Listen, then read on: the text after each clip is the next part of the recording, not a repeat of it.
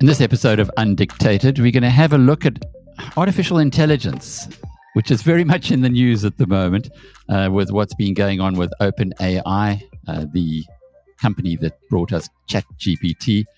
Its founder and chief executive, Sam Altman, being kicked out, coming back in. He kicked the board out. It's an extraordinary story. And the whole world is saying that it's at a tipping point for the world. It's so important what has happened there. We've got a South African expert on the whole issue of artificial intelligence, Professor Mark Nasila, with us. Mark, lovely to have you with us. He's the Chief Data and Analytics Officer at FNB. I know you guys in the first round group are innovative, but wow, to have an AI expert within a banking organization, that's far-sighted. How long have you been doing this job? Thank you so much, Alec, for having me. I'm really honored to be part of the show. I am responsible for making sure data, analytics, and capabilities such as AI are helping us modernize the risk function. Our journey started as a data journey where we're leveraging algorithms to become proactive, identify risks more accurately. But in 2019, we decided to look at artificial intelligence as a way of modernizing the risk function. And that is when we developed our first risk assessment models to help our investigators and due diligence specialists get to decisions quicker.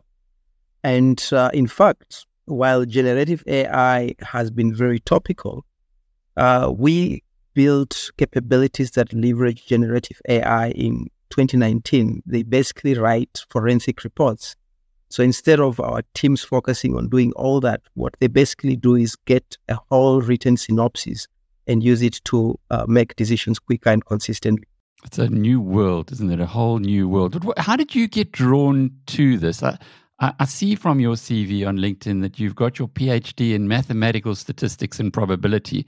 And anyone who's been exposed to maths and stats at university knows that's quite a challenge to get a PhD in that. But what drew you into that field in particular, and indeed into artificial intelligence? I always had a love for numbers. I had a love for mathematics from when I was in high school, but functionally, the passion grew more in the ability to leverage data to solve problems, the ability to leverage algorithms to predict events. When I started in the banking industry, I even decided to do my PhD in predicting financial crime as a statistical rare event. Now, you know, AI is about algorithms and data.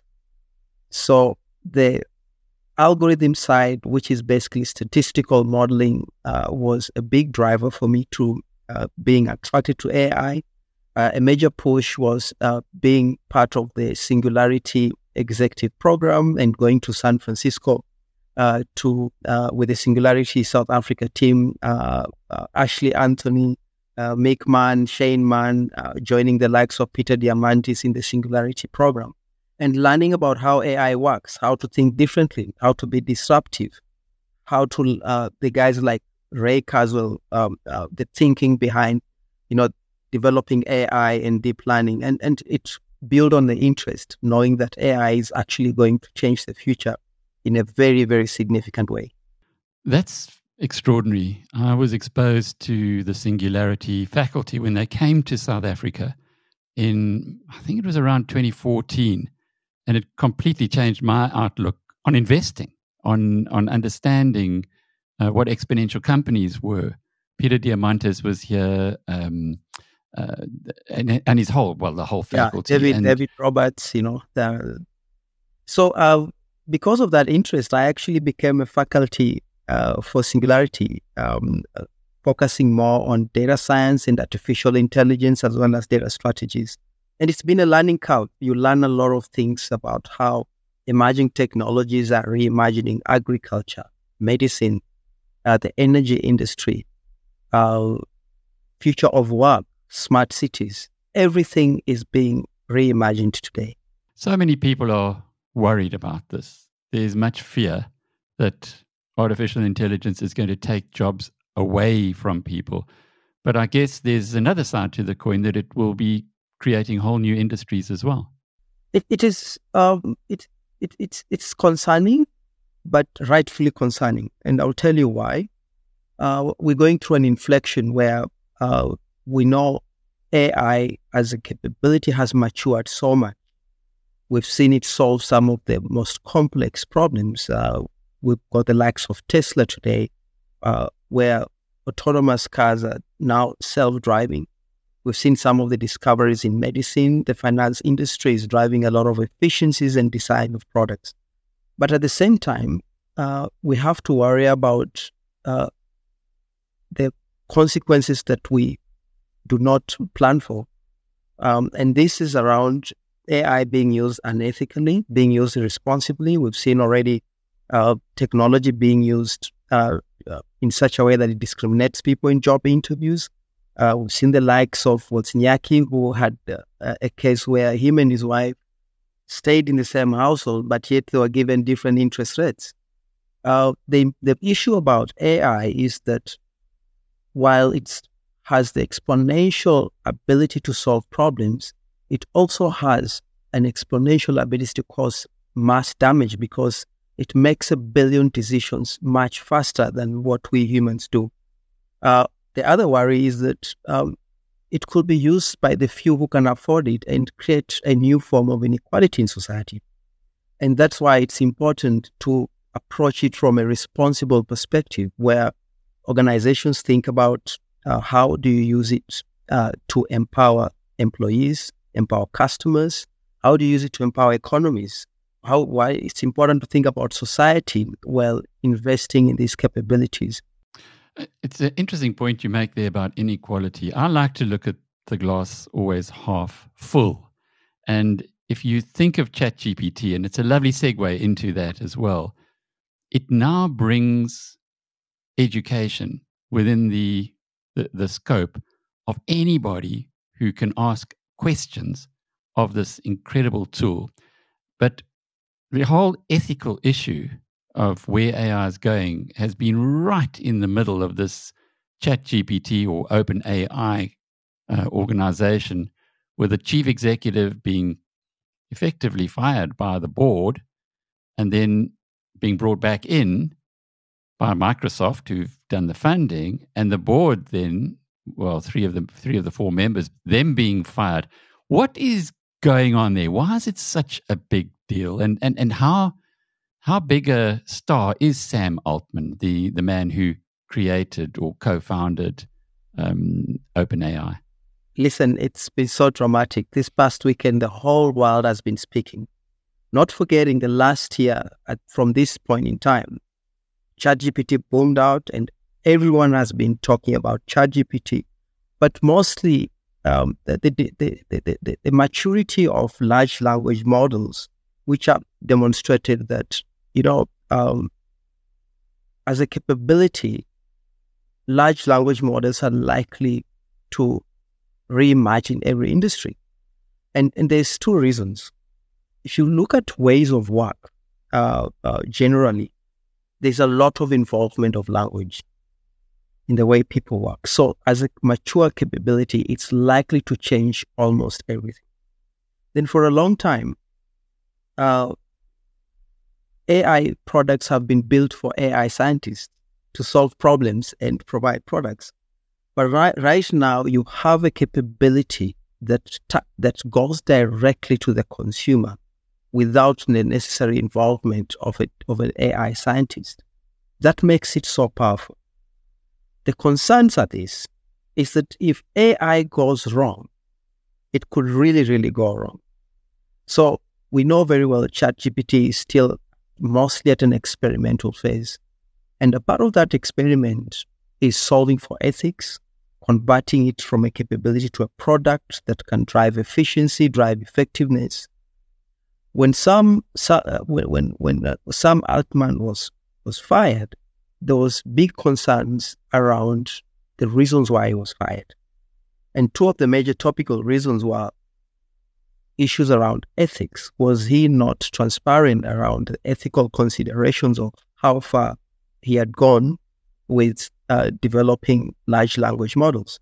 The second issue, which was also very topical, was that are we on the brink of artificial general intelligence, where machines are now comfortable of executing human tasks without human supervision? And that meant that we are reaching a brink or a state where we've got a capability that we as humans are not ready for. They could cause so much damage. They could empower a few people.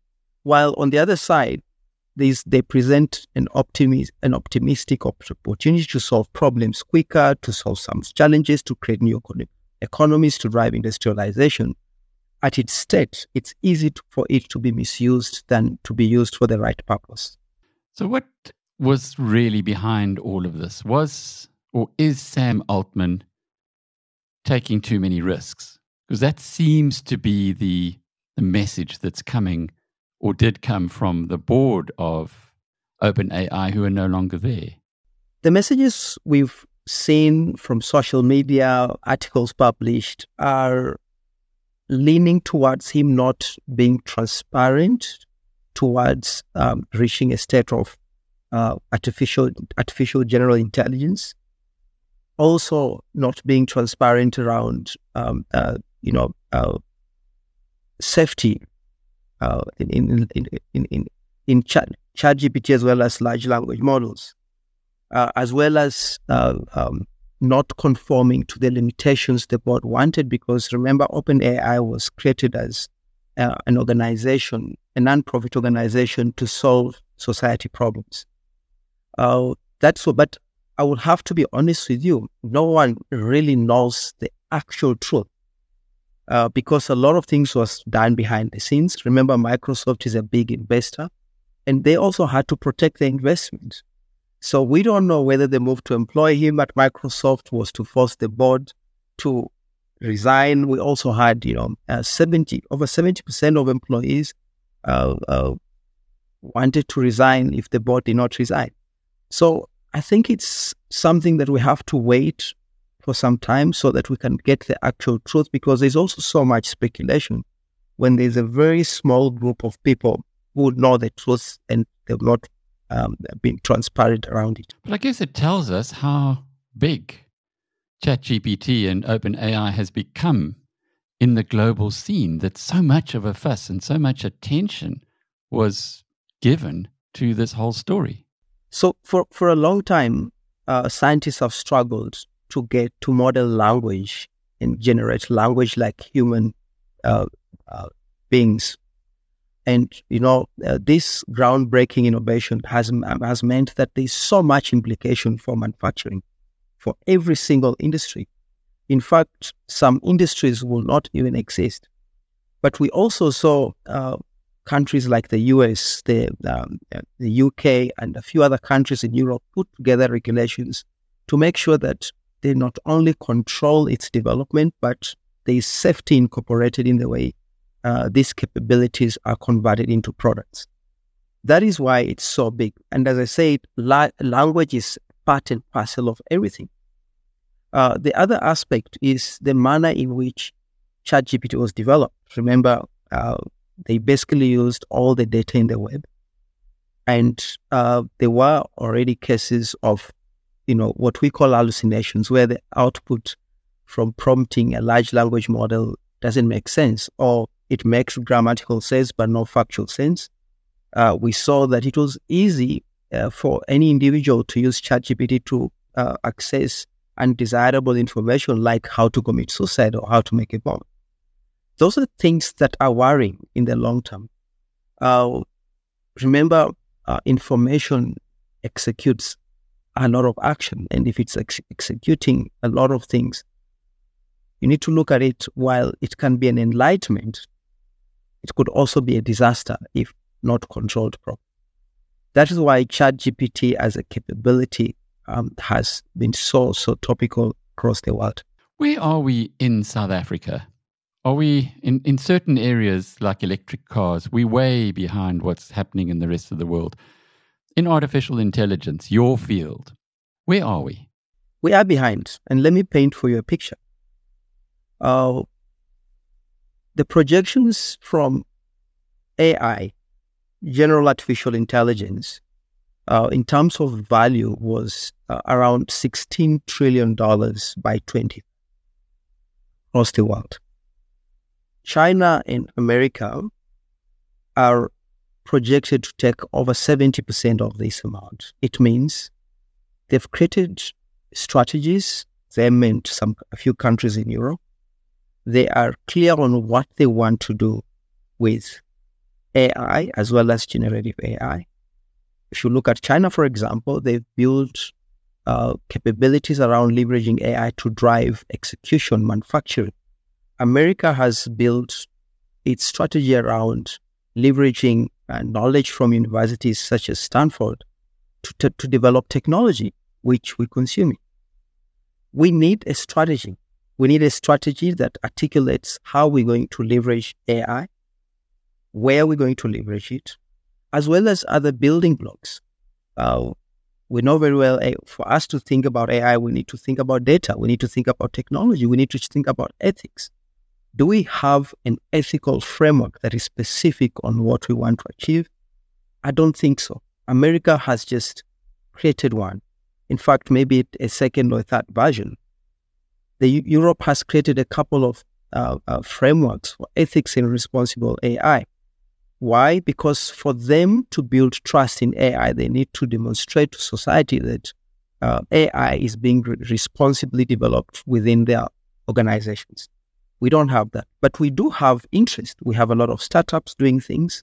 We have a lot of institutions that are teaching AI, doing research in African languages. We have capabilities like chatbots.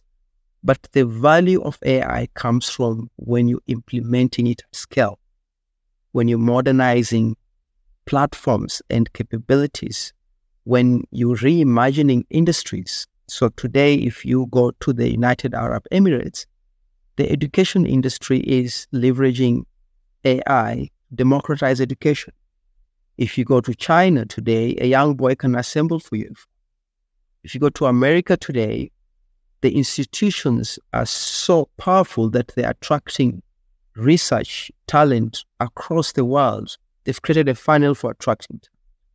So it's those building blocks we don't have, and we need to come together, all sectors, to put together a strategy that defines where we want to be, a measurable strategy.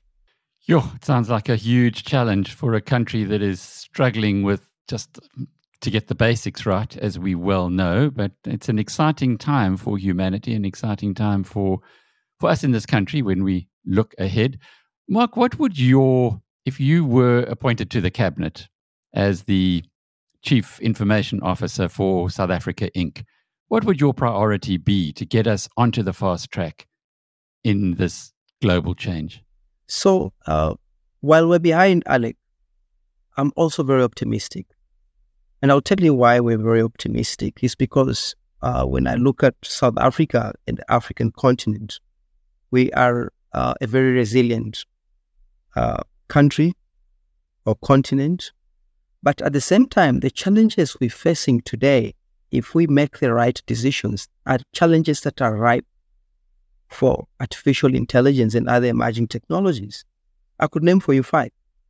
The energy problems we're dealing with in South Africa, efficiency, planning and managing resources much better, and eliminating loss of energy in the systems. Those are proper AI problems. When we look at the health industry,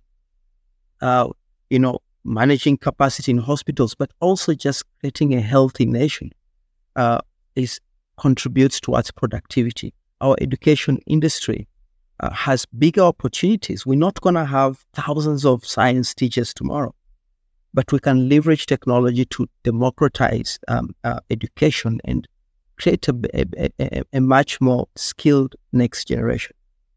And if I was to join the cabinet, I would, first of all, encourage the creation of a strategy, a realistic strategy, a strategy that builds hope, a strategy that empowers the frontline or the person on the street understand artificial intelligence, drive literacy programs, because without the person on the street, then AI doesn't have value. It can only have value if everyone trusts it. But also identify a few areas that can represent our identity in the way we implement the adoption of artificial intelligence. There's no country that has gone into AI trying to be a hero in everything. I gave you an example of China. I gave you an example of America. We need to identify a niche area, industries that will define how we solve problems, how we create products and services to artificial intelligence, but how we also globalize ourselves, because we have to offer something unique through artificial intelligence. What I'm worried about is that we're likely to end up being consumers that will make us, for example, marketers of products. So we're not going to have engineers, because for you to have engineers in AI, you need AI industries that need engineers. So, and that has been a major reason why we're losing skills, because we don't have usage for them. We don't have where they can work and apply their skills. The whole world is looking for these skills. That's why we're seeing, if you go to America today, you find a lot of South Africans. But as I said, we've demonstrated through the banking industry in South Africa, we can leverage AI. I think the same thing can apply in every other industry. With a lovely message of hope to close off this episode of Undictated, Professor Mark Nasila, who is the Chief Data and Analytics Officer at FNB, and I'm Alec Hogg from biznews.com.